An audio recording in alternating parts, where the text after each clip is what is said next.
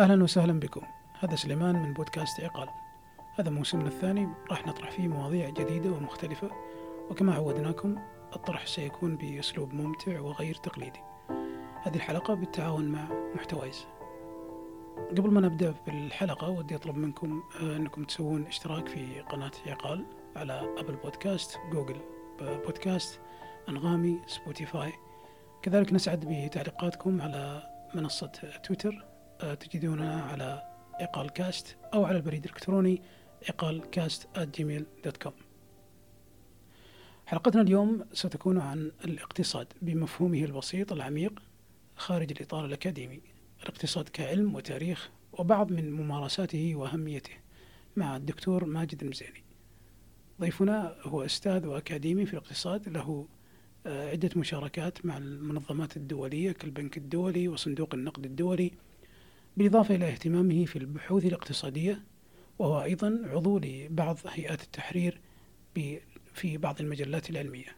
حياك معنا دكتور ماجد تشرفنا فيك. هلا مرحبا حياكم الله. طبعا للأمانة نتشرف تقديم البودكاست ليكون للأمانة مختلف عن جوانب اقتصادية اللي ما تكون بطريقة شاملة أكاديمية تكون متنوعة ما بين الجانب الواقعي والجانب النظري.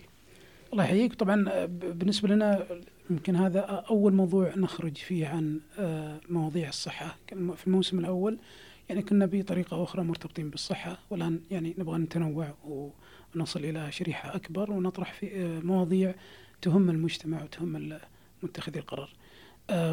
طبعا مثل ما عودنا المستمعين والمستمعات إحنا للبودكاست يكون يعني أو الحلقات عندنا تكون مرتبطة آه، أو مقسمه إلى ثلاث محاور المحور الأول والثاني والثالث. آه، راح نبدأ بالمحور الأول اللي هو يتكلم عن علم الاقتصاد. آه، يعني بالنسبة لنا إحنا كناس بسيطين لو قلت لك وش هو الاقتصاد؟ ممتاز.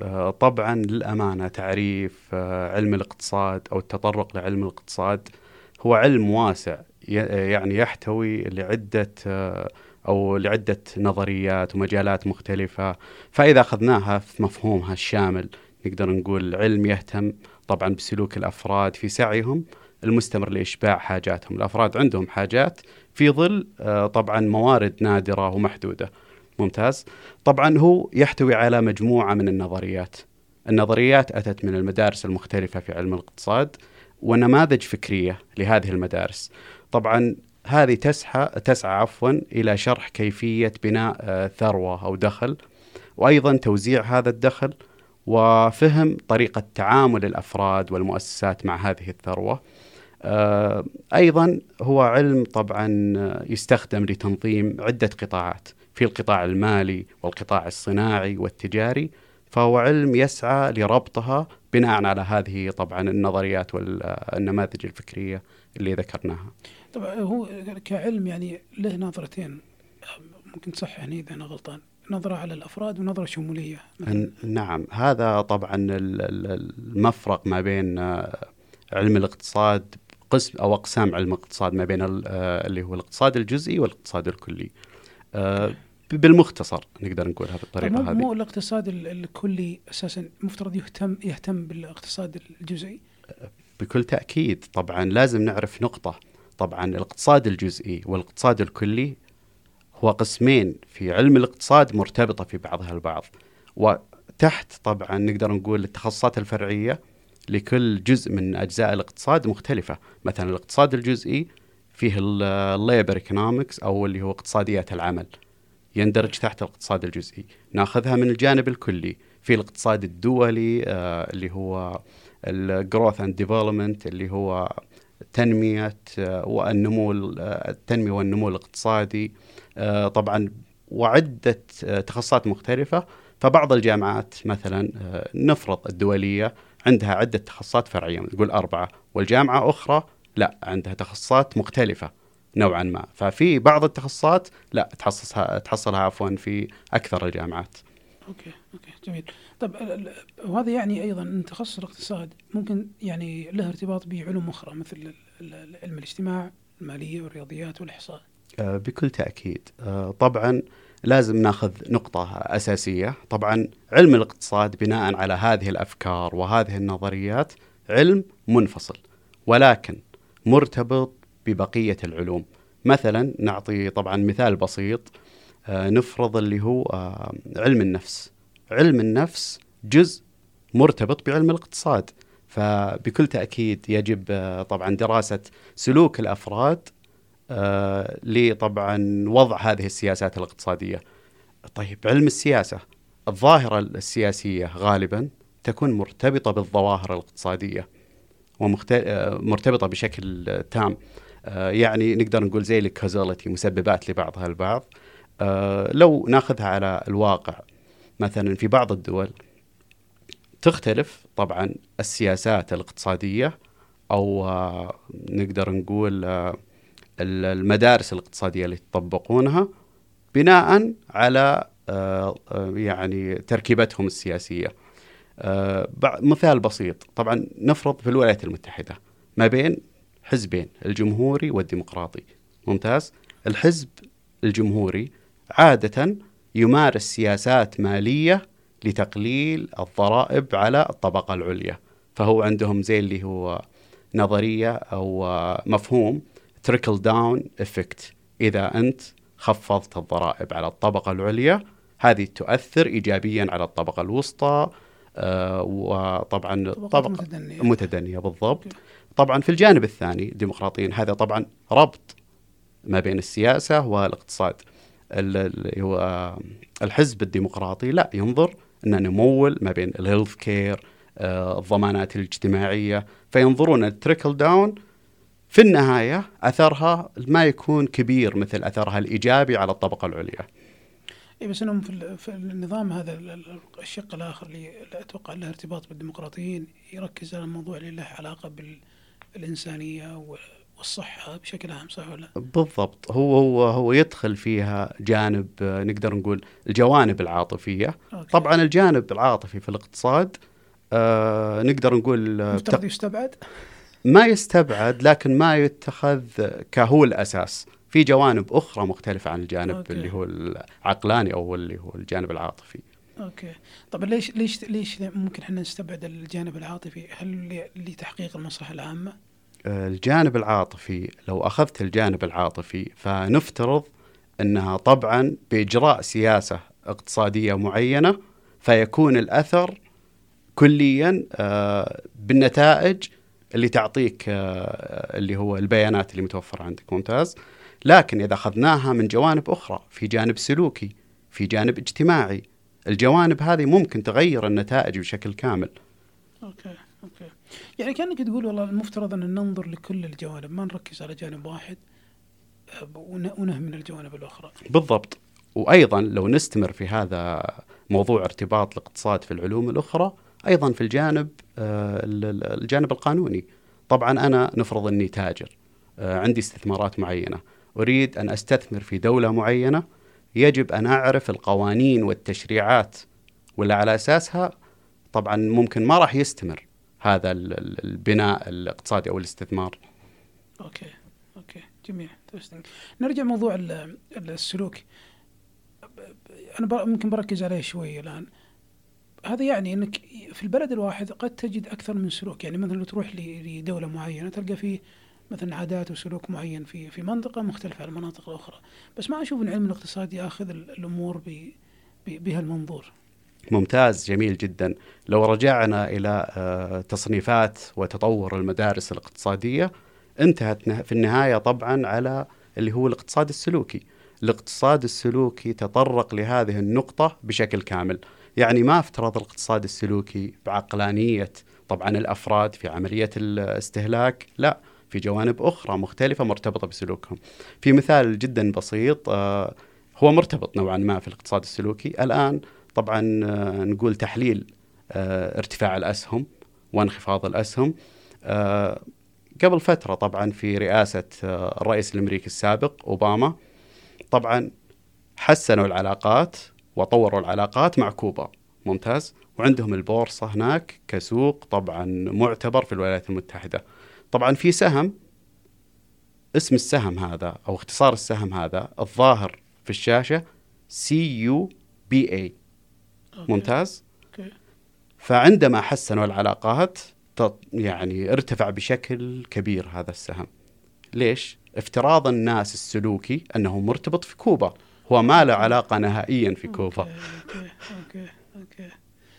يا يعني أنا أنا يعني دائما يا دائما أفكر في في الموضوع هذا إنه أحس إن السلوك المفترض يعتمد عليه في في في الاقتصاد بشكل بشكل كبير. ف اذا إذا والله يعني أنا ممكن ترى لو- لو ترجع لي أنا. كسليمان عندي الجانب ال- الإنساني العاطفي كبير عندي فبالتالي دائما أركز أقول أوكي المفترض الأنظمة الاقتصادية ما تفكر في مثل ال- الجمهوريين مثلا إن إحنا نفكر فقط بالتجار ونخفف العبء عليهم آه، ونهمل الطبقات الأخرى آه، يمكن في أنظمة ونماذج أخرى راح نتطرق لاحقا. نتطرق لها لاحقا غير النظام الرأسمالي. هل هو النظام الرأسمالي هو النظام المتبع في أمريكا صح؟ النظام الرأسمالي هو النظام المتبع لكن لازم نعرف نقطة جدا مهمة. المدارس الاقتصادية لو نرجع للتاريخ الاقتصادي تتغير بناء على التغيرات الاجتماعية وأيضا التغيرات السياسية. لو نرجع طبعا هو الاقتصاد الحديث بدأ في المدرسة الكلاسيكية أوكي. عن طريق حجر الأساس اللي هو آدم سميث. طبعا هو افترض حرية السوق.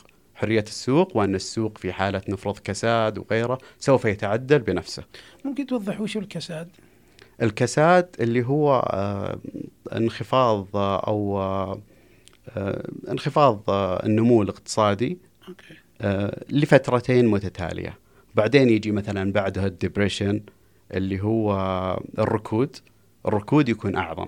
مثلا الكساد العظيم اللي حصل بالثلاثينات هو أقرب للركود. okay. نعم. والتالي الفترة التالية طبعا مع اللي هو أزمة الجائحة وغيرهم طبعا تصنف كركود لأنها أثرت لفترة طويلة واستمر طبعا الانخفاض النمو الاقتصادي بشكل سلبي مستمر إلى الوقت الحالي. طيب معلش وش وش الأكثر اثرا من ناحية سلبية؟ هل هو الركود أو الكساد؟ الأكثر بكل تأكيد الركود. الركود يحتوي أطول؟ عل- على عدة آه، فترات كساد okay تكون أوسع وعلى أساسها يسمى okay. كركود اقتصادي. هي مجتمعة تسمى ركود بالضبط okay. بالضبط إذا okay. استمرت لفترة يعني آه، يعني long term أو آه، طويلة المدى فتسمى وش وش كركود وش أخطر آثار الكساد أو الركود؟ يعني مثلا آه، خلينا نقول باللغة البسيطة ما في وظائف؟ آه، طبعا آه، أنت هنا ترجع علم الاقتصاد يحلل طبعا آه، الركود والكساد. آه، غالبا إذا حصل فيه آه، انخفاض في النمو الاقتصادي طبعا نرجع ونقول نحللها ونشوفها. هذا انخفاض في الناتج المحلي الإجمالي للدولة. طبعا الناتج المحلي الإجمالي يحتوي على الاستهلاك يحتوي على الاستثمار أيضا يحتوي على الإنفاق الحكومي والصادرات ناقصا الواردات. فممكن يكون الانخفاض والكساد بسبب قلة اللي هو ال consumption أو الطلب الكلي. okay. ممكن يكون قلة الاستثمار ممكن يكون مشكلة دولية بين حدود دولة ودولة ينخفض على أساسها اللي هو اللي هو الصادرات أو الواردات. لكن آثارها ممكن يكون عطالة؟ غالبا غالبا جريمة ترتفع. زيادة في الجريمة؟ طبعا نرجع نقول النقاط متماسكة مع بعضها البعض. okay. زيادة البطالة في بعض الدراسات أو كثير من الدراسات يعني آه، أكدت أنها تزيد من عملية الجرائم آه، ال- طبعا يعني العمليات الغير مناسبة للمجتمع والدولة. انت ذكرت آدم سميث تطرقت لموضوع الاقتصاد الحديث. هل هو أبو أبو الاقتصاد الحديث؟ هو آدم سميث هو آه، أساس الاقتصاد الحديث. ممتاز؟ آدم سميث تبنى فكرة. مثل ما ذكرتها سابقا أن الاقتصاد حر آه، وتقسيم العمل وأن الاقتصاد لمدة طويلة سوف يتعدل نقدر نقول من نفسه. okay. ممتاز؟ يعني تدخل. إذا ز- من دون تدخل حكومي. فزادت البطالة انخفض على أساسها الأجور. يعني أنت عارف ال supply العرض عرض العمل يكون أكبر. yeah okay. في هذه الحالة إذا انخفضت الأجور يقومون بعملية التوظيف مرة أخرى. ولكن في فترة طبعا نرجع ونقول نقطة جدا مهمة. أن الاقتصاد مرتبط بالظواهر سواء السياسية والاجتماعية اللي تحدث. okay. ومن ثم حصلت بناء على هذه المدرسة اللي هو الكساد العظيم من آه، 1929 إلى 32 في هذه الحالة أتت الفكرة الكنزية التي تطالب بالتدخل الحكومي. طبعا المرتبطة فيها يعني آه، من الكلمات اللي كان يقولها كنز. يعني long term آه، يعني آه، في في الفترة طويلة الأجل كلنا سوف نموت. ممتاز؟ أوكي. فيجب التدخل الحكومي. التدخل الحكومي هو كان ينظر له بيورلي التدخل الحكومي. يعني زي ما تقول آه، أيضا من ضمن المقالات اللي تأكد الكلام هذا لو تهدم لندن كاملا ويعيد إعمارها من أجل تقليل التوظيف. يعني واجب التدخل الحكومي في حالة الأزمات. لنهد لندن كاملة. يعني هو من نظرياته طبعا ما تكون واقعية مرتبطة في الواقع. بس كصيغة مبالغة يعني. كصيغة مبالغة مبالغة تؤكد النظرية اللي يبحثون عنها. ان إن التدخل ضروري جدا. ضروري جدا. طيب هل طبق نموذج آدم سميث في عدم التدخل؟ بعدين قيس تم قياس الأثر لعدم التدخل. عدم التدخل آه، آه، هذا الأساس اللي بنيت على أساسه أكدت النظرية الكنزية مع الكساد العظيم اللي كانت على أساس تطبق آه، نظريات آه، أو أفكار آدم سميث. أوكي. ممتاز. ولا وفي نقطة بعد. أنت عارف يعني نرجع ونقول أن المتغيرات الاقتصادية والمدارس الاقتصادية تتغير بالأحوال الاقتصادية. في فترة آدم سميث آه، طبعا نقدر نقول كان فترة البيك أو اللي هو الصعود المستمر الرأسمالية في دول أوروبا.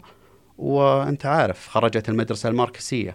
المدرسة الماركسية تقول أن الطبقة طبقة العمال مظلومة في ظل اللي هو حرية السوق الكاملة آه، لأسباب عديدة منها مثلا ال added value القيمة المضافة اللي ص... ترى, آه، أنا بديت أتشتت الآن. لا لا لا لا آه، okay. ممتاز. أنت قلت في الماركسية. وبعدين إيه. ذكرت إن النظام الكلي والإقتصاد الكلي. ال- الاقتصاد نعم الإقتصاد الكلي وقتها أي okay. في دول أوروبا أيوه إيش كان معنى الاقتصاد الكلي الآن؟ الاقتصاد اللي الكلي يهتم بمنظومة الاقتصاد. منظومة الاقتصاد بشكلها العام. okay جميل. ممتاز. كان يهتم في الرأسمالية وحرية السوق بشكل كامل. okay. وعلى هذا الأساس كان هناك تفرقة في big gap وتوزيع الدخل فيها آه، من منظور ماركسي أنه في ظلم لطبقة العمال. فكان في زيادة أرباح الشركات ولكن العامل على حساب الطبقة الكادحة على حساب الطبقة الكادحة والعامل ما عنده إلا راتبه okay. ممتاز. okay طبعا و...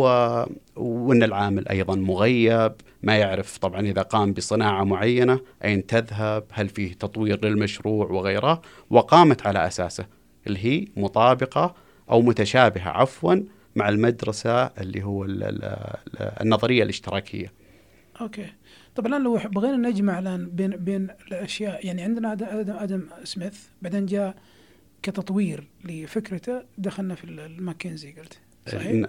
لا كات... لا مخت... ال- الماركسية هي مختلفة. مدرسة مختلفة؟ كل... كليا مختلفة. okay. المطابقة أو عملية تطوير الكلاسيكية هي الكلاسيكية الحديثة اللي دخلت موضوع العقلانية.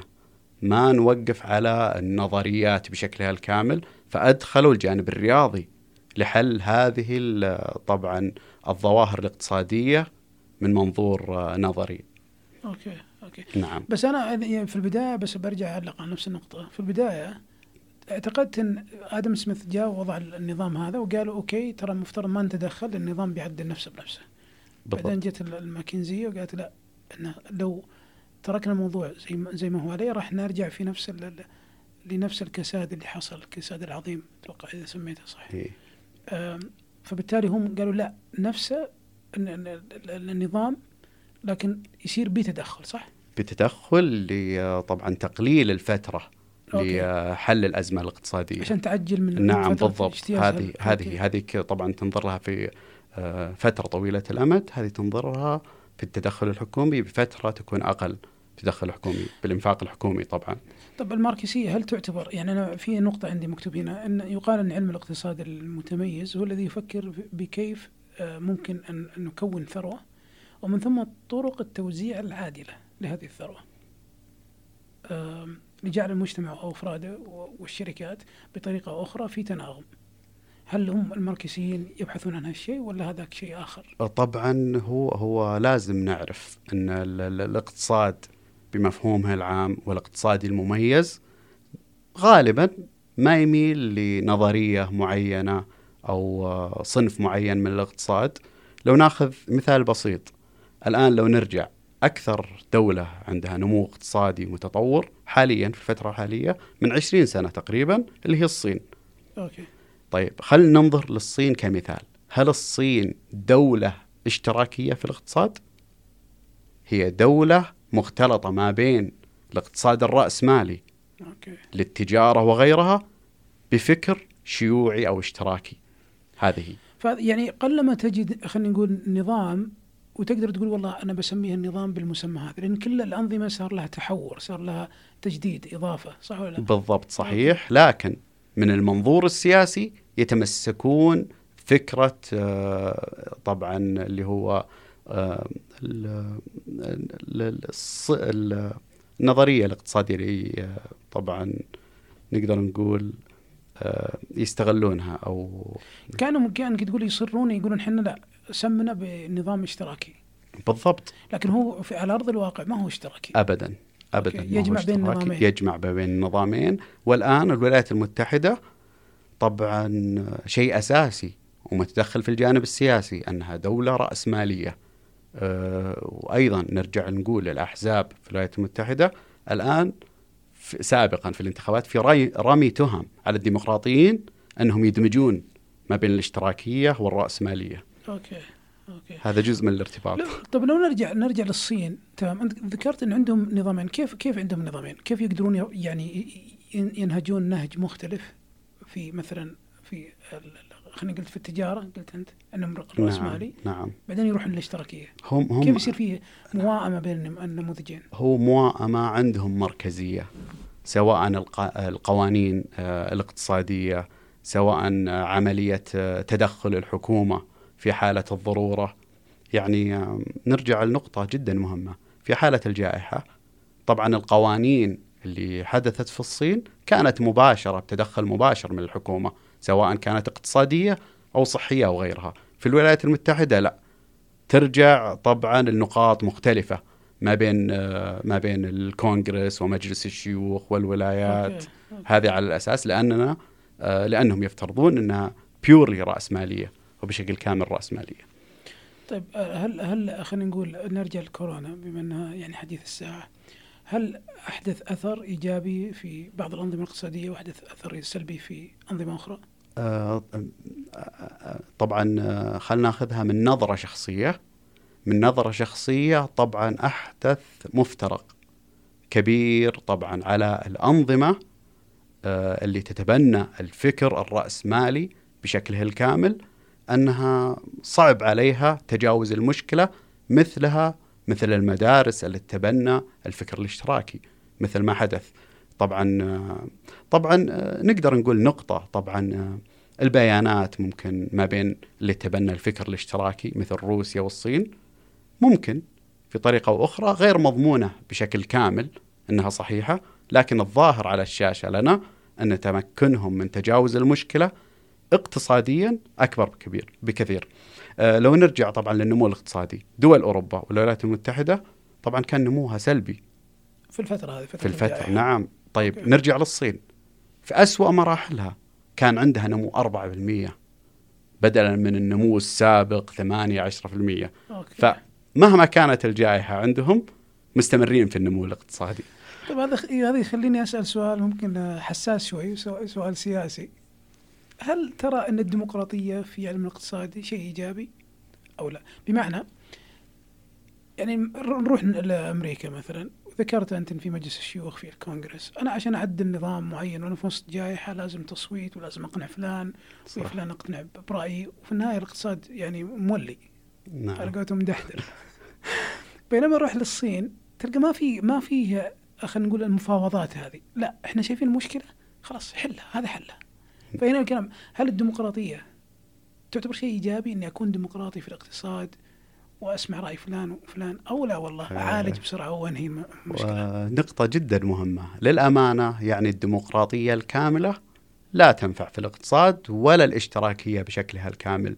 يعني المركزية يعني آه، يوم بنيت الفكرة الاشتراكية بنيت على المركزية وتوزيع الدخل والعدل في الدخل طيب بالنسبة للتجار للدولة الدولة اللي تتماشى مع الفكر الاشتراكي غالبا لو نفتح آه، طبعا آه، التجارة ما بين الدول آه، بصيغتها الحالية ما راح يمكثون في البلد للتمكث في المركزية. كيف أنا أطور نفسي؟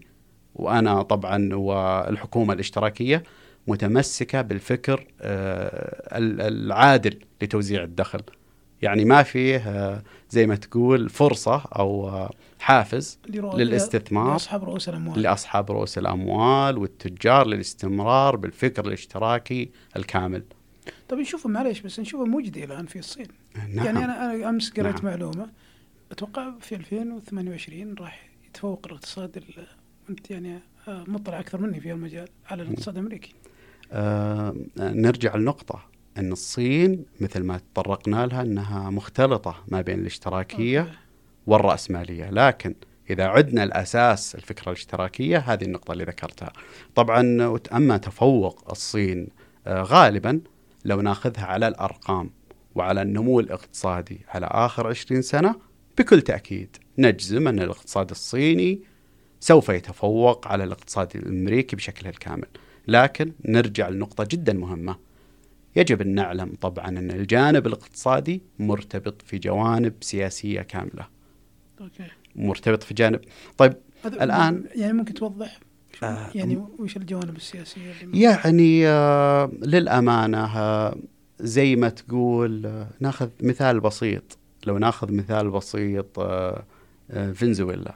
أوكي. دولة تمتلك أكبر احتياطي نفطي ولكن أكثر كان- في السعودية. آه، الاحتياطي غالبا مشابه أو أقل بشكل بسيط أعلى بشكل بسيط لكن في النهاية من أعلى الاحتياطي النفطي. طبعا هذه الدولة فنزويلا دولة غنية بكل تأكيد بالنسبة للموارد النفطية ولكن آه، طبعا ما كانت آه، متلائمة مع السياسة الأمريكية. ممتاز. ففي هذه الحالة حدثت عدة آه، مشكلات في فنزويلا ما بين تغيير آه، سياسي دعم سياسي في فنزويلا وأثرت في النهاية على الاقتصاد بشكله الكامل فطبعا آه، ما ندخل في الجانب السياسي بحسب لأن التخصص الاقتصاد لكن نرجع ونقول إنه مرتبط بشكل كامل.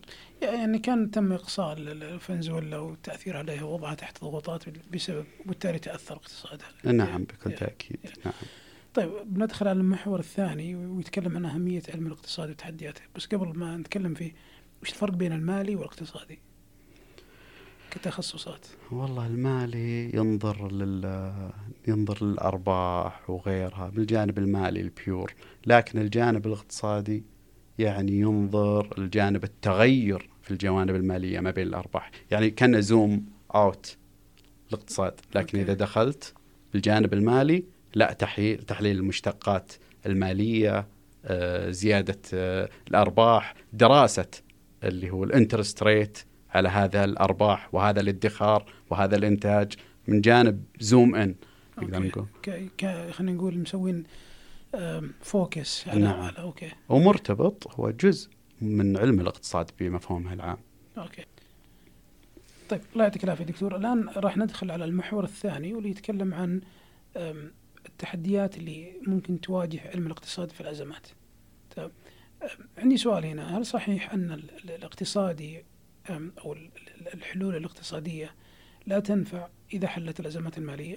لأنها مثلا الحلول الاقتصادية أو اللي ممكن يتبناها الشخص الاقتصادي تعطي حلول مجدية لكن طويلة الأمد. وعند الأزمات غالبا تجد أن الدول والمنظمات تحتاج لحلول سريعة. لكي تخرج من النفق المظلم. ممتاز ممتاز. طبعا هذه نقطة جدا مهمة. لو نرجع للأزمة المالية 2008 اللي حصلت كان طبعا آه، التوجه آه، آه، نقدر نقول استطرادا للمدارس اللي ذكرناها هو التوجه الكنزي بتدخل الحكومة لحل هذه المشكلة. لكن في نقطة جدا أيضا مهمة اللي هو بالنسبة لل quick fix. ال quick fix طبعا ما نقدر ناخذه بطريقة أو صيغتها الكاملة ليش؟ لأنه نقدر نقول أو ناخذ المقصود فيه الإصلاح السريع الإصلاح السريع ال quick fix بالنسبة لل quick fix لو ناخذ مثال في آه، السبعينات في السبعينات طبعا أنت عارف الأزمة التي حصلت في عملية تصدير النفط من دول أوبك للدول الغربية وش اللي خلف على أساسها؟ زيادة تكلفة الإنتاج أوكي. زيادة تكلفة الإنتاج اتخذت سياسة نقدية هذه الدول. السياسة النقدية اللي اتخذها اتخذتها بطباعة النقود بشكل مستمر. جميع الدول الغربية 1974 قامت بطباعة النقود عشان املا بتجاوز هذه المشكلة. لكن اللي حصل على أساس هذا العلاج السريع لهذه المشكلة اللي هو التضخم الركودي.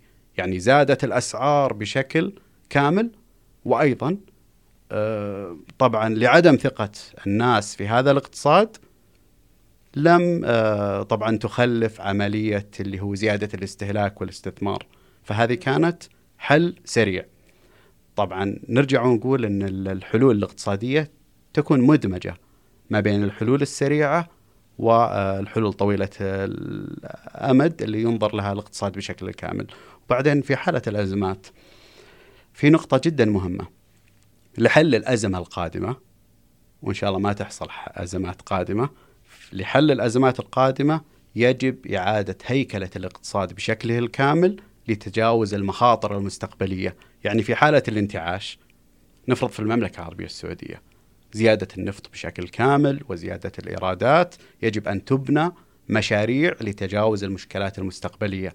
مثل الخطة الدارجة الآن في ظل رؤية المملكة 2030 أوكي. في ظل الخطة هذه طبعا آه، في عملية هيكلة الاقتصاد في عملية تنويع الاقتصاد في عملية آه، إحلال الواردات. بعض الواردات غير مناسبة وتعزيز الصادرات آه، فهذه على أساسها تقلل المخاطر المستقبلية لتجاوز هذه المشكلة. يعني يعني ما نقدر نقول ننتظر المشكلة الاقتصادية لنبدي الحل. يجب أن يتخذ الحل قبل المشاكل الاقتصادية لأنها زي الدورات اقتصادية يجب أن تحدث مشاكل ويعني فترات كساد للاقتصاد. يعني نكون م- متجهزين قبل ما تحصل الأزمة. بكل تأكيد. okay. هذه النقطة جدا لو. نرجع لل- لل- للقصة اللي ذكرتها دكتور في في أوروبا آه، ال- أقول ارتفاع النفط. البترول أيه، البترول. بالضبط. آه، هل هم كانوا يطبعون فلوس عشان يصير عندهم كاش؟ نعم. أنا بس بحاول أبسط المعلومه لنفسي نعم. والمستمعين والمستمعات. نعم نعم نعم. يعني إذا صار عندهم كاش أنا أقدر أشتري أكثر. آه، هذا نعم. كان الفكرة. نعم. okay. كانوا طبعا هم متخذين نرجع ونقول مثل ما ذكرناها سابقا النظرية الكنزية بتدخل الحكومة. okay. ممتاز؟ بطباعة النقود وحل مشكلة آه، يعني ال- ال- المشكلة مشكلة آه، زيادة آه، الإنتاج اللي حصلت عندهم بناء لأن أكثر المصانع معتمدة على البترول في الدول الغربية.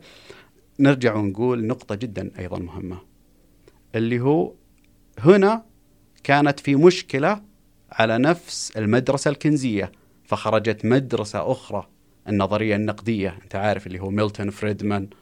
كان ينظر آه، لعملية آه، آه، توازن العرض والطلب ما بين النقود. هذا شيء أساسي. كان نقدر نقول إخفاق في النظرية الكنزية خلال هذه الفترة. أوكي. فخرجت مدرسة أخرى. طب المدرسة تتبع. هذه هذه المدرسة هذه اللي ذكرتها الآن أم- ال- ما يعني ما تربط بين ضرورة وجود ذهب وفلوس؟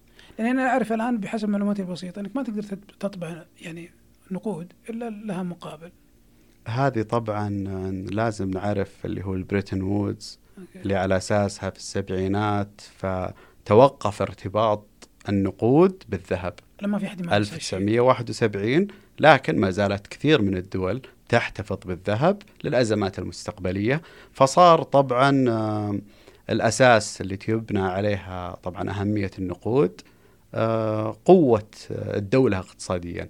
يعني نقدر نقول الدولار اليورو أصبحت آه، أساسية مثلها مثل الذهب في السابق okay فيعتمد على ال- ال- العملة أكثر من من الاعتماد على الذهب نعم بكل okay. تأكيد okay. وهذا اللي نشوف الربط الآن ربط آه، مثلا ربط الريال ك fixed exchange rate مع الدولار okay. فهذا الأساس يمنع التذبذب في الريال okay. طبعا هذا ندخل الموضوع ثاني الاحتفاظ بالاحتياطي النقدي لمؤسسة آه، النقد. حاليا طبعا البنك المركزي السعودي آه، يجب أن يحتفظون في كمية آه، احتياطي نقدي معين للحفاظ على سعر الصرف مع الدولار.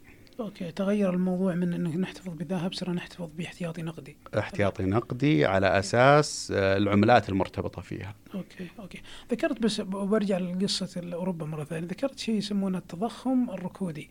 هذا يبدو لي انه مشكلتين اجتمعت مع بعض. نعم الركود التضخمي. الركود الركود التضخمي يعني الكل مشكلة كساد في سياستين في السياسة المالية في السياسة النقدية.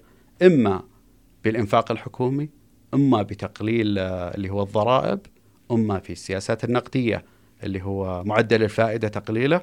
ولكن أحيانا مع السياسة النقدية عدم آه، النظرة الفوركاستنج المستقبلية للاقتصاد تخلف أيضا آه، ركود آه، موازي مع هذا التضخم. هذه مشكلة أخرى. أنا ذكرت الآن السياسة النقدية والسياسة المالية. طيب لو أنا عندي شخصين وخلينا نقول كلهم متخذين قرارات. وكل واحد يتبين يتبنى نظرية. هل أنا أقدر والله أقول الحلول أتجه للسياسة النقدية ولا لا أتجه للسياسة المالية؟ هو هو هذه جدا نقطة نقطة جدا مهمة. آه، طبعا يجب آه، عملية آه، التوازن ما بين السياسات المالية والنقدية. يعني لازم يعني- بعض. بالضبط بالضبط. okay. يعني لأن كل سياسة لها أثر إيجابي أو سلبي على الاقتصاد. okay. فنفرض أنهم قاموا بسياسات منفصلة عن بعضهم البعض لدولة معينة هذا بالعكس يصير في إشكالية أكبر في الاقتصاد. okay okay. جميل جميل. حديث معك شيق دكتور. آه، لأن أنا آه، لي لي اهتمام بالاقتصاد والسياسة بشكل عام لكن في أنا أشوف إن علم الاقتصاد هذه على الأقل وجهة نظري في ألغاز كثيرة. إحنا كناس يعني غير متخصصين يصعب علينا فهمها. عشان كذا أنا ممكن أدقق عليك كل شوي وأرجع آه، أستوضح منك بعض بعض النقاط يعني. هذا برضه موضوع هذا. okay يبي يبي هذا هذا نبحر فيه هذا yes. okay. طيب خلينا نقول هل إحنا بندخل الآن على المحور الثالث اللي هو الابتكار في الاقتصاد؟ أنا أشوف مثلا اقتصاديا قبل ما أدخل في المح... في المحور هذا كانوا يتوقعون مشاكل خلينا نقول ال- الاعتيادية التقليدية اللي تحدث في الاقتصاد. لكن هل في دراستكم تطرقتوا إن الوباء ممكن يكون مشكلة؟ هل الاقتصاديين كانوا يعني يعرفون بحجم ومشكلة الأوبئة في وأثرها على الاقتصاد؟ ولا كانت بس فقط رؤيتكم للأمور بالمشاكل التقليدية بدون الأوبئة؟ واضح. آه، طبعا آه، الجانب الصحي آه، له آه، مباشر في طبعا الظواهر أو المشكلات الاقتصادية بشكل الكامل.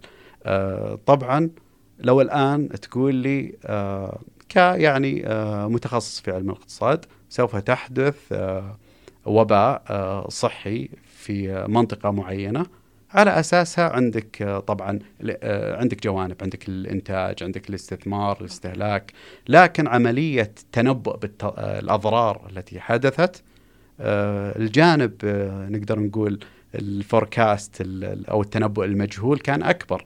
ما يدرون إيش العواقب okay. ما يعرفون كم فترة هل فيه طبعا مرتبطة بشكل كامل في اللقاح هل سوف يجدون اللقاح بعد سنة أو. سنتين أو خمس سنوات هل سوف تستمر الأزمة بشكل أكبر من الوضع الحاصل حاليا آه نعم طبعا وعاده طبعا ما تجد آه فكر واحد مشترك ما بين الاقتصاديين كل واحد ياخذها من منظور نوعا ما مختلف ولكن تنصب آه، على هذه النماذج الفكرية وعلى هذه النظريات الاقتصادية.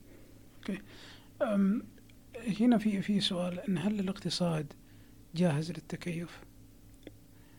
أو إنه يعني يحتاج إلى وقت طويل ولا بتقول له التكيف. يعني يتكيف مثلا مع مع الأحداث يعني مثلا أزمة كورونا ابتكار آه، ذكاء اصطناعي كلها لها أثر كبير على الاقتصاد. هل الاقتصاد سهل انه يتكيف مع الأشياء الجديدة ولا دائما نحتاج إلى وقت طويل؟ ممتاز ممتاز. طبعا في جانبين أنت ذكرتها. فيه آه، يعني نقدر نقول الأحداث السلبية على الاقتصاد في جوانب إيجابية للاقتصاد مثل الابتكار اللي ذكرته. طبعا طبعا بالنسبة لتكيف الاقتصاد مع التطور مع الابتكار وغيره طبعا نرجع النقطة جدا مهمة. بعض الناس يجي يقول لك بالمفهوم العام. آه، طبعا إذا حدث ابتكار سوف تلغى العديد من الوظائف فسوف تزيد البطالة. خلينا نرجع لمثال جدا بسيط. فترة اللي هو إنشاء الكمبيوتر اللي هو الكمبيوترات وغيرها. طبعا وقتها كان في كثير من الأعمال اللي تقوم بما يعمله الكمبيوتر الآن. فيوم لو تسأل في السابق هل إذا صار عندنا كمبيوتر سوف نتضرر؟ ممكن. في الفترة السابقة يقولون لك إيه تزيد عملية البطالة ولكن ما هي النتائج من الكمبيوتر؟ كثير توظفوا في البرمجة وغيرها توسعت وقللت البطالة. فناخذ من الموضوع المستقبلي. عملية التطور الغالب أنها تطور الأعمال وتزيد من عملية التوظيف وأيضا من قوة الاقتصاد. والكثير من الدول لو نرجع لها مثلا بريطانيا معتمدة على الخدمات بشكلها الكامل أكثر من اللي هو الموارد الطبيعية. آه، عندك آه، كوريا الجنوبية عندك سنغافورة. لو ناخذها مقارنة بدول أفريقيا دول أفريقيا فيها موارد طبيعية ضخمة ولكن اقتصادها آه، شبه متهالك. دول اللي ركزت على هذه الجوانب يعني وتطوير رأس المال البشري تطورت بشكل ملحوظ. الحين طبعا كثير من الشركات أيضا قائمة على الابتكار. لو نرجع لشركات السيارات مثلا تيوتا ممتاز. تويوتا طبعا ببيع السيارات وغيرها آه، تغطي التكاليف تكاليف آه، الشركة. يعني نقدر نقول شبه صفرية الأرباح. ممتاز. كيف تطور؟ قياسا طبعا بتطوير آه، يعني استعانة فيها كاستشارة كأبحاث كغيرها من العلوم المختلفة اللي آه، مواكبة نقدر نقول مع الجانب التطويري. أوكي. على أساسها آه، يزيد عملية آه، أو تزيد عملية ارباح هذه الشركة وعدة شركات. تعليقا بس على على كلامك دكتور في في الجزئية الأولى أن الابتكار والإنترنت والكمبيوتر انه زاد من الفرص وكان الناس يعتقدون أنه بيزيد من العطالة. الناس الآن في في الكثير من الأصوات اللي آه، خلينا نقول مضادة للذكاء الاصطناعي. يمكن أنا قريت مقالات كثيرة أنه راح يحرمنا من الوظائف وإحنا راح بنكون يعني كبشر عديمي الفائدة. بس يبدو إنك أنت لا نعم. ضد ضد هالكلام. أنا للأمانة آه، أنا آه، أقيسها إنها تنبؤات افتراضية لا يعني تكون صحيحة بشكلها الكامل وأيضا ما نقدر نقول لها خاطئة بشكلها الكامل. ونرجع ونقول لو ترجع في بالسبعينات لو أعطيتهم موضوع عن الكمبيوتر راح تلقى نفس الأصوات اللي تتحدث أنها سوف تزيد البطالة، سوف تزود البطالة، سوف يحرم آه، طبعا الأفراد من وظائفهم، ولكن ما كان أحد متنبئ بالحقيقة يعني اللي خلف هذا التطور. بالعكس الإنترنت والكمبيوتر استحدث مثل ما ذكرت تخصصات جديدة. نعم. تخصص والجانب الوظيفي ضخم كبير. ف يعني بالضبط هذه أمشيها طبعا على المستقبل على التنمية الاقتصادية المستقبلية. يعني مثل ما نشوف مثل شركة أبل مثلا يعني شوف كم كم يعني حجم الشركة الشركة على مستوى العالم ودخلها حجم الشركة ودخلها والجانب آه، الوظيفي للشركة ضخم جدا. آه، طبعا هذا جانب مثل ما تفضلت ابتكار. طبعا وش اللي صار أثر على الاقتصاد؟ اللي شفناه على الواقع اللي هو الجانب الإيجابي. فأنا بالعكس أميل إلى جانب الابتكار بشكله الكامل.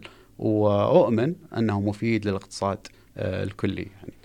طيب آه، نرجع بما إنك ذكرت الاقتصاد الكلي هل الاقتصاديين هذا سؤال من عندي أنا شخصيا نعم إذا جو يشوفون الاقتصاد هل هم يروحون للتفاصيل يقولوا عندنا هنا فقر نسبة فقر معين عندنا هنا مرض معين لازم نقضي عليه عندنا هنا مثلا آه ناس آه أميين مثلا آه هل تنظرون للتف... الجريمة مثلا هل تنظرون للتفاصيل هذه أو لا؟ كاقتصاديين يهمكم فقط الأرقام. أنا كم كم دخل الب- البلد؟ ممتاز. وخلاص. ممتاز. هذه آه، آه، ياخذنا طبعا لتعريف أوسع ما بين النمو الاقتصادي اللي هو مرتبط بالجي دي بي أو الناتج المحلي الإجمالي فنما بالنسبة لصادرات معينة أو استثمار معين بشكل ضخم هائل لكن خلينا ننظر للجوانب الأخرى اللي تطرقت لها اللي تندرج تحت التنمية الاقتصادية اللي هي البنية التحتية آه، النظام الصحي النظام التعليمي آه، طبعا هذا الأساس اللي على اساسه تطور الدولة. فهذا اللي ينظر لها بشكلها الكامل يعني آه، في بعض الدول طبعا الانفراستراكشر أو البنية التحتية التعليم الضمان الصحي ممتاز بشكلها الكامل. آه، طبعا هذا جانب أيضا محفز لتطوير الاقتصاد في المستقبل. هذا حافز للمستثمر الأجنبي المباشر انه يأتي إلى البلد. إذا كانت الأوضاع مهيئة بشكلها الكامل هيكلة الاقتصاد آه، يعني آه، مكتملة نوعا ما. أوكي.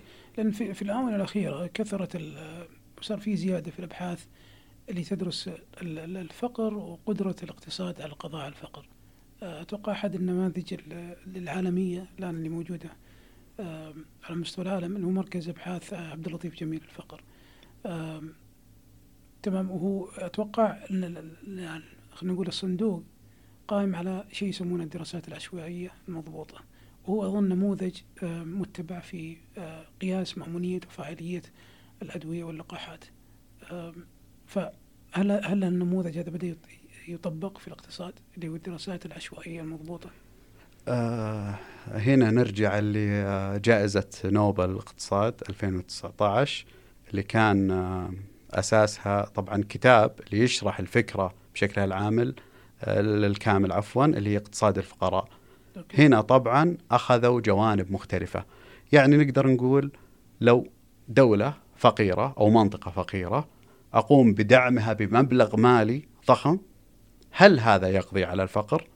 نرجع لنقطة جدا مهمة اللي تطرق آه، لها آه، يعني هذا الكتاب وهذا الفكر اللي آه، يقيس أنها يجب دراسة الأحداث وأخذ آه، يعني زي اللي نقول عينة عشوائية من كل دولة فيه طبعا نقطة مهمة اللي هو بالنسبة للقاحات وغيرها فتبنوا فكرة أن في دولة معينة في على ما أعتقد المكسيك نقوم ببناء وحدات صحية للقضاء على آه، اللي هو الأمراض وغيرها اللي تؤدي نوعا ما إلى الفقر.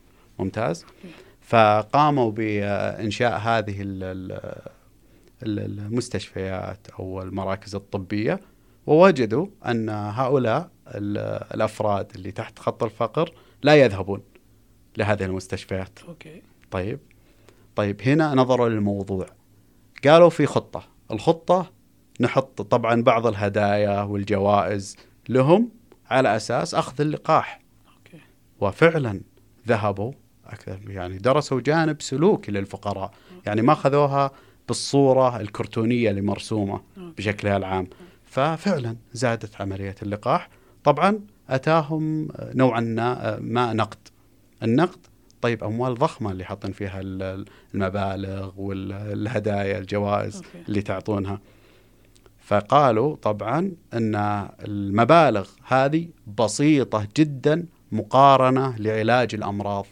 okay. بالأثر, ف- بالأثر اللي راح يكون يعني بالضبط. بالأثر اللي راح يكون مستقبليا. أيضا العملية ال- ال- اللي هو القروض ال loan. okay. هل إذا أتينا إلى منطقة طبعا آه، أغلب سكانها تحت خط الفقر نعطيهم آه، نفرض قروض من غير فائدة وغيرها آه، هل هذه سوف يزيل عملية الفقر؟ لا. اللي وجدوه أيضا أنهم يقومون بشراء آه، يعني سلع كمالية. طيب وين الاستثمارات اللي نبحث لهم؟ نبحث عنها. وين آه، اللي هو تقليل الفقر؟ وين زيادة الدخل؟ لا. يجدون أنهم يحتاجون لعملية تعليم للتكيف مع هذه التغيرات آه، يعني المالية وهذه القروض. هذا هذا يعني إنه نفس الحالة هذه اللي وجدوها في المكسيك. ممكن ما تكون مشابهة لحالة أخرى في بلد آخر. يعني مثلا ممكن يفتحون وحدات آه، صحية عشان يجبرون أو يقنعون الناس باخذ اللقاح لكن ممكن الممارسة هذه لشراء الهدايا ما تمشي. بالتالي إحنا نحتاج ندرس سلوك كل مجتمع. صحيح okay. ممتاز. لازم. هذا ارتباط في علم النفس ارتباط عفوا الاقتصاد في علم النفس وارتباط في علم الاجتماع. يجب دراسة آه، طبعا ال- المنطقة آه، يعني الأفراد في منطقة معينة وعلى أساسها نحدد هل آه، بالنسبة للسياسة الاقتصادية اللي نمارسها تلقى جانب إيجابي أو لا وهذا هذا المبدأ هو اللي أحد المبادئ اللي قائم عليها مركز أبحاث عبد اللطيف جميل الفقر صح؟ آه، بالضبط يعني طب الآن بنبدأ إحنا في آخر سؤال ويمكن ترى نفصل فيه شيء شيء كبير اللي هو. مقارنة الأنظمة الاقتصادية. تمام؟ أنا إنسان okay. إيه، أنا إنسان ترى ضد النظام الرأسمالي فبالتالي بحط عليهم شوي. ضد؟ أيوه أنا totally ضد؟ إي ضد لأني أنا جاي من إسكندنافيا. أوه. فهمت؟ درست فيها خمس سنوات. okay. ف- جاء تعلمنا في أنا- أنا- بس النموذج الإسكندنافي. إحنا نلاحظ نلاحظ بس ما ندري وش المفاهيم والنظريات خلف الموضوع فهمت؟ يعني فهو بندخل ما رأيك باقتصاديات الدول الإسكندنافية؟ ما هي المدرسة اللي يتبعونها وهل يمكن تعميم تجربتهم؟ هذا السؤال. أوكي وبعدين ندخل مع مقارنات في الأنظمة الأخرى. طيب نختم بسؤال أخير هنا آه، يتعلق ب خلينا نقول السؤال يتطرق للمقارنة ما بين ال- الأنظمة الاقتصادية على مستوى العالم يعني في كذا نموذج وكذا نظام آه، من الأنظمة اللي شدتنا آه، وبحكم التجربة أيضا اللي هي ال- الاقتصاديات ال- الدول الإسكندنافية. ما هي المدرسة؟ هل هي مدرسة مختلفة عن المدارس الأخرى أو لا؟ آه طبعا أنا أبادر طبعا السؤال بسؤال أوكي. عن سبب اختيار الدول الإسكندنافية. بالنسبة لنا نعم بالنسبة لك. أو بسبب التخصص بسبب تصنيف الجامعة بسبب آه، نظام التعليم عندهم. فهذا ممتاز. هذا اللي خلانا نروح له. آه ممتاز. أنت دخلت بنقطة آه طبعا آه هي جزء من الجواب. okay. النظام التعليمي اللي ذكرته. طبعا الدول الإسكندنافية آه، هي اقتصادات مختلطة ما بين النظام الرأسمالي ولمحات نقدر نقول إشتراكية. عجيب okay. ممتاز. فهي آه، طبعا آه، بالنسبة لاقتصاد السوق حرية السوق والكفاءة الاقتصادية مكتملة بشكلها ال- ال- الرأسمالي.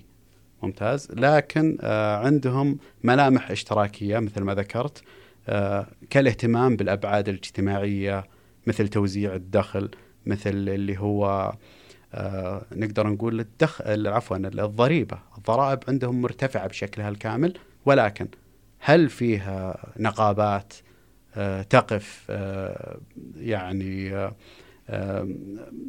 ضد طبعا ارتفاع اللي هو الضرائب. لا غير موجودة. ليش؟ بسبب الرفاهية الاجتماعية آه، الكاملة اللي عندهم. من الجانب الاجتماعي من الجانب التعليمي من جانب توزيع هذه الضرائب اللي هو دخل أساسي لدولتهم آه، أساسي وضخم لدولتهم. آه، آه، نسبة الفساد اللي هي قليلة قليلة مقارنة بعدة دول مختلفة. آه، نعم هذه فأنت كأنك تقول ان النجاح مو بسبب النظام لوحده في في عدة عوامل أدت إلى إلى إنهم يوصلوا للمرحلة هذه ولا؟ آه، نعم نعم. عدة آه، جوانب آه، على أساسها آه، نقدر نقول آه، ما كانت زي اللي نقول اشتراكية مركزية.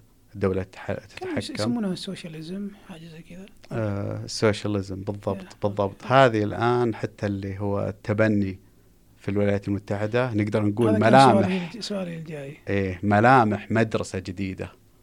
بدأت تظهر على بدأت السطح. تظهر على السطح. okay. الآن في الولايات المت- المتحدة اقتداء بالتجربة اللي هو الإسكندنافية. شفت أنا مقاطع في اليوتيوب كانوا فعلا يذكرون حتى الدول ب- ب- ب- بمسمياتها يعني مثلا الدنمارك مثلا وإن إحنا لابد أن نتبنى النظام اللي هناك. آه، وكنت أنا أدخل في نقاشات كثيرة مع زملائي في يعني أصدقائي وزملائي في العمل عن مثل هالمواضيع. وكانوا دائما يقولون ال- ما تقدر يعني خلينا نقول تقول إن النموذج الإسكندنافي ناجح لأن أمريكا اقتصادها قوي وهم متبنين نظام آخر اللي هو النظام الرأسمالي. فهم آه. دائما كلامهم إنه دليل نجاح النظام الرأسمالي هو تفوق على كل الأنظمة. فهل هذا يعطي يعني تصور على النظام الرأسمالي ناجح؟ أو أن النظام الرأسمالي فرض بقوة السياسة بقوة خلينا نقول السلطة على العالم. طبعا بالتالي ما أعطيت مساحة أخرى لنماذج أخرى مختلفة. نعم نقدر نقول ننظر لها من جانب النظام سواء النظام الرأسمالي أو المدارس الاقتصادية. طبعا لكل فكر اقتصادي حقبة تاريخية. طيب هل اللي هو آه النظام الرأسمالي للولايات المتحدة في السفنتيز أو السبعينات مشابه للنظام الحالي أو فيه آه انخفاض وميول للفكر الاشتراكي. فما هو آه نقدر نقول ستيبل أو متساوي عبر الزمن. مستقر. غير مستقر آه، عبر الزمن. هذه إشكاليات آه، تحدث تغيرات في اقتصادات الدول. أنا ولا كلامك الأشياء اللي لاحظتها أنا على النظام الرأسمالي وأنا غير متخصص إنه يهتم خلينا نقول بزياده ثروة الأغنياء هذا اللي أنا أشوفه وهذا فهمي البسيط. بينما اللي لاحظته في الدول الإسكندنافية إنهم يحاولون يضعون الجميع بالتساوي. كل ما زاد دخلك كل ما زادت الضريبة عليك حتى قرأت مرة في في النظام نفسه إنه لما يأخذون ضرائب من الناس الأغنياء وذوي الدخل العالي فهم يأخذون من من الطبقة العليا والضرائب هذه تنزل للطبقة المتدنية الطبقة السفلى. وبالطريقة هذه هم يرفعون الناس اللي موجودين في الطبقة المتدنية إلى الطبقة المتوسطة ويخفضون الناس اللي في الطبقة العليا إلى الطبقة المتوسطة. فتجدهم غالبا متقاربين. مثلا يروحون نفس المدارس يركبون نفس السيارات يعني بطريقة أو أخرى آه، يسافرون نفس نفس الدول. آه، تجد الجميع في نفس المستوى من الرفاهية ومن من المعيشة. طبعا هذه أيضا مثل ما تفضلت النقاط من النقاط جدا المهمة وهذه اللي تنقض الاستمرار في الرأسمالية لو نرجع للأرقام اللي توضح آه، طبعا ك يعني التغيرات آه، الاجتماعية أو الجاب ما بين الأغنياء والطبقات المتدنية في الولايات المتحدة مع الزمن طبعا الجاب يكون أكبر وأكبر. يعني آه، المساواة في الدخل ضخمة بشكل كامل في الولايات المتحدة. لأنها تمارس الرأسمالية بمفهومها آه، طبعا العام يعني. آه، الدول الإسكندنافية هذا جزء طبعا يجاوب على السؤال اللي هو طبعا يقول لك إن هذه الدول آه، رأسمالية بملامح اشتراكية. من ناحية توزيع الدخل توزيع الدخل. وأيضا فيه جدا اللي هو الأمم المتحدة في مؤشر اللي هو أنت عارف اللي هو مؤشر السعادة yeah. مؤشر السعادة. غالبا ممكن آخر عشر سنوات الدول الإسكندنافية بكاملها من أكبر آه، آه، دول العالم في مؤشر السعادة أكبر عشر دول في العالم. نعم هذه هل هل تشوف لو عمم النموذج هذا على العالم راح ينجح؟ لأن في ناس حتى الآن تقول okay ترى الدنماركيين 5 مليون النرويج 5 مليون السويد 10 مليون فنلندا 5 مليون فيقول لك الدول يعني تقدر يعني تسوي control عليها تقدر تتحكم فيها وبالتالي النموذج اللي عندهم ناجح بسبب قلة عدد السكان صغر حجم الدول لكن لو أخذنا الموضوع هذا مفهوم شمولي لو أخذنا النموذج هذا هل تتوقع له نجاح على مستوى العالم؟ آه أنا الأمانة مؤيد لهذا آه النظام آه بسبب طبعا النتائج الظاهرة اللي نشوفها للمجتمع الإسكندنافي ممتاز ولكن بالنسبة لعدد السكان عدد السكان نقدر نشوفها بطريقة مختصرة كدراسة عامة ناخذ دولة متماشية مع نظام آخر بنفس عدد سكان الدول الإسكندنافية مثلا السويد ولا الدنمارك وغيرها أوكي. نعم مقارنة. نسوي مقارنة. طبعا في نقاط جدا جدا مهمة اللي هو عملية يعني الرفاهية المجتمعية عملية تقليل الفساد عملية اللي هو توزيع آه، الدخل بصورة آه، منصفة لطبقات المجتمع. هذه أساسا داعمة للاقتصاد. وأيضا آه، ممكن أنت شفت حتى البنية التحتية ضخمة. إيه، لأن أتوقع أن هذا أنا هذه مرة أخرى هذا وجهة هذه وجهة نظري الشخصية.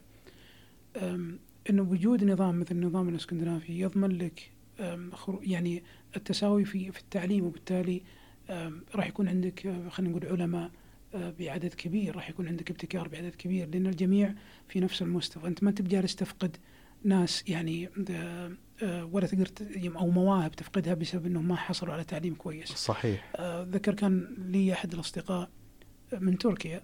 نعم. بس إنه هو مولود في في الدنمارك آم، وأبوه وأمه يعني يعتبرون فقراء العائلة دخله ما هو عالي. فكنت أقول له وأقول لأصدقائي ان ترى النظام هو اللي شاله. يعني هو كان في عمر صغير.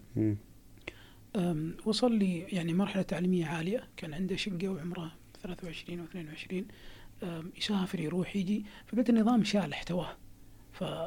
فحصل على نفس الفرص بسبب تطبيق النظام آه، نعم فيه. نعم نعم ف آه، يعني كثير من الدول اللي عندها الكثير من المواهب والمثقفين وطبعا المهيئين ليكونوا علماء آه، طبعا النظام بشكله العام آه، وضعهم في يعني في ال ال ال نفس المستوى من نفس الفرص. المستوى من غير الفرص فهذا اللي طبعا تبنى عليها أكثر دول العالم آه، منها الدول الإسكندنافية وأيضا نرجع ونقول للولايات المتحدة. طبعا الولايات المتحدة آه، نقدر نقول آه، نقدر نشوف اللي هو الجانب التعليم. جانب التعليم ودعم الحكومي الاجتماعي مختلف من منطقة لمنطقة. أحيانا حي معين يختلف عن حي معين وهذا بالعكس يزيد من عدم التساوي. أنا شفتها رحت لأمريكا أكثر نعم. مرة فتروح على مثل ما يقولون بلوك معين وتلقى مثلا سيارة ال- الشرطة تدور والبيوت حلوة بعدين تروح للجزء الآخر تلقى صنادق يعني. صحيح العاصمة واشنطن. يا- العاصمة واشنطن آخر فترة طبعا فيها. آه لا بعض آه أنت عارف في حتى بالنسبة للتعليم المدارس لها تصنيف قوة okay. المدرسة على حسب الحي. okay. بعض المدارس آه أقل طبعا تصنيفا. okay. ك ranking لهذه المدرسة من المدرسة الأخرى بسبب الحي اللي يتواجد فيه.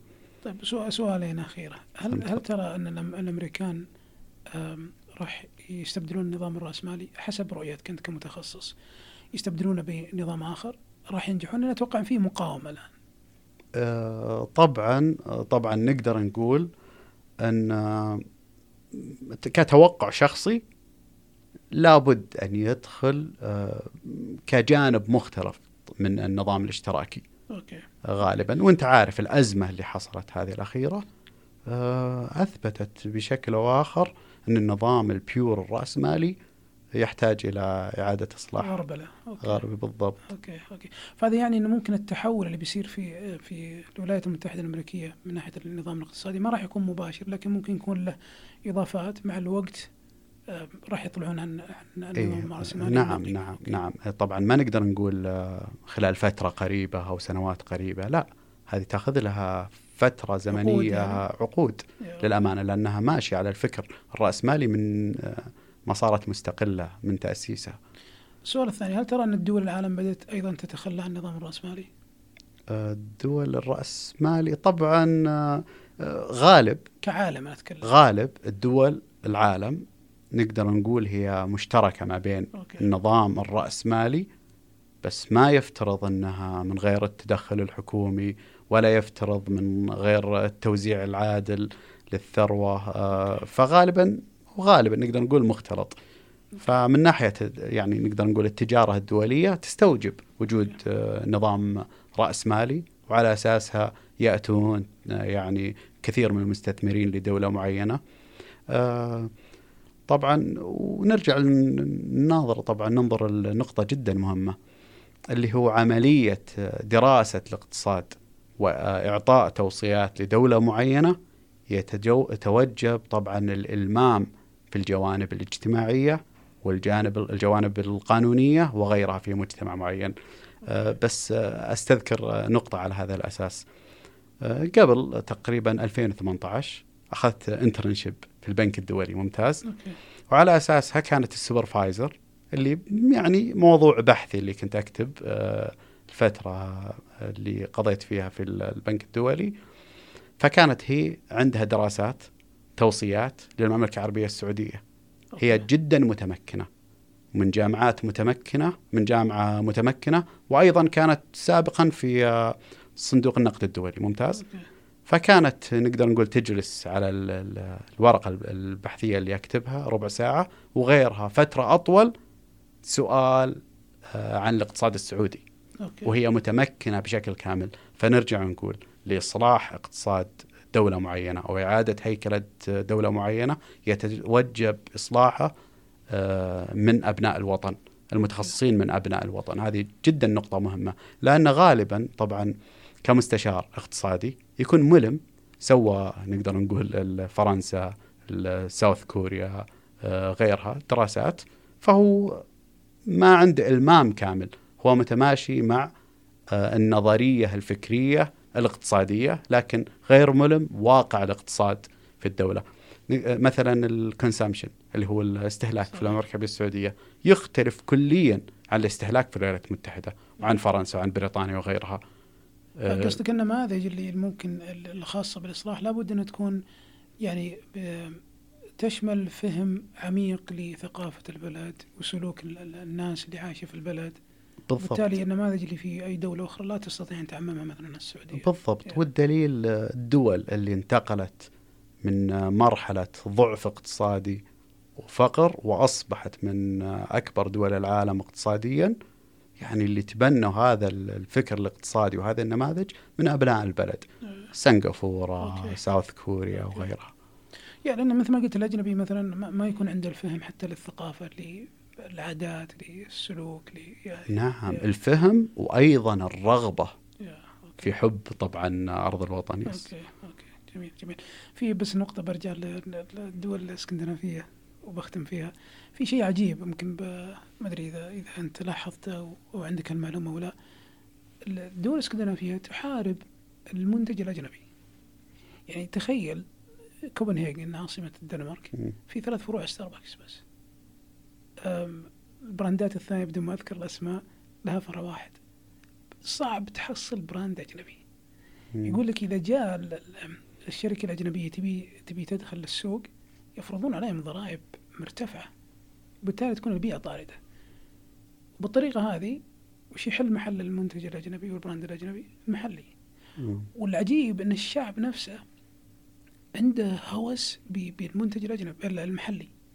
إذا دروا أن هذا كافي محلي كلهم يروحون له ودعم ومدري إيش و- وتسويق لل وهذا أعطاهم أم، فرصة عالية في أنهم يصدرون منتجاتهم. يعني هي بلد مرة يعني صغير بينما عندهم شركات كبيرة موظفينها على مستوى العالم. يعني يعني مثلا خلينا نقول بندورا مثلا. آه هي شركة أساسا دنماركية. نعم. بس شوف كم كم فروعها وكم عدد الموظفين اللي فيها. فهذا من الأشياء اللي أنا لاحظتها في البلد. يعني, م- يعني Mac أتوقع بدون بدون إي ذكرت نعم. فروعها بسيطة جدا. جدا لو كانت طبعا رأس مالية بشكلها الكامل ما فرضت هذه القيود سواء برفع ال tax أو الضرائب على الشركات بالعكس خلت عملية الاستثمار آه، واسعة آه، بسوق مفتوح. ولكن هذا جزء من الفكرة الاشتراكية لدعم المنتج المحلي طبعا الجميل أنك آه، تطبق دراسة آه، الجميل أنك آه، تعمل بحث أو حل مشكلة اقتصادية أنك تاخذها من عدة جوانب. أحيانا إذا غاب متغير واحد هذه ناخذها من الجانب الإحصائي أو القياسي إذا غاب متغير واحد ما تصدق طبعا النتائج بشكلها أوكي. الكامل. okay okay. الله يعطيك العافية دكتور. يعني حديث شيق جدا جدا جدا. استمتعت والله. يعطيك العافية. آه الله يسعدك وبالعكس تشرفت. آه طبعا الأجمل في هذا البودكاست أنه كان آه مبتعد عن الصيغة الكاملة الأكاديمية. كان بحوار آه عام آه وأتمنى أنها طبعا يكون مفيد للقناة وللمستمع. الله يعطيك العافية. وهذا هدفنا إحنا في البودكاست إن النقاش يكون مرة بسيط وي- ويفهم الجميع. ما ودنا نعقد الأمور. يكفي إن العلم أساسا معقد يعني. الله يعطيك العافية وانتهز الفرصة لاشكر فريق العمل آه، زميلي وصديقي سعود الحميره ونور الماجد ونلقاكم على خير في حلقات قادمة إن شاء الله. كونوا بالقرب. يعطيك العافية. الله يحفظك. والله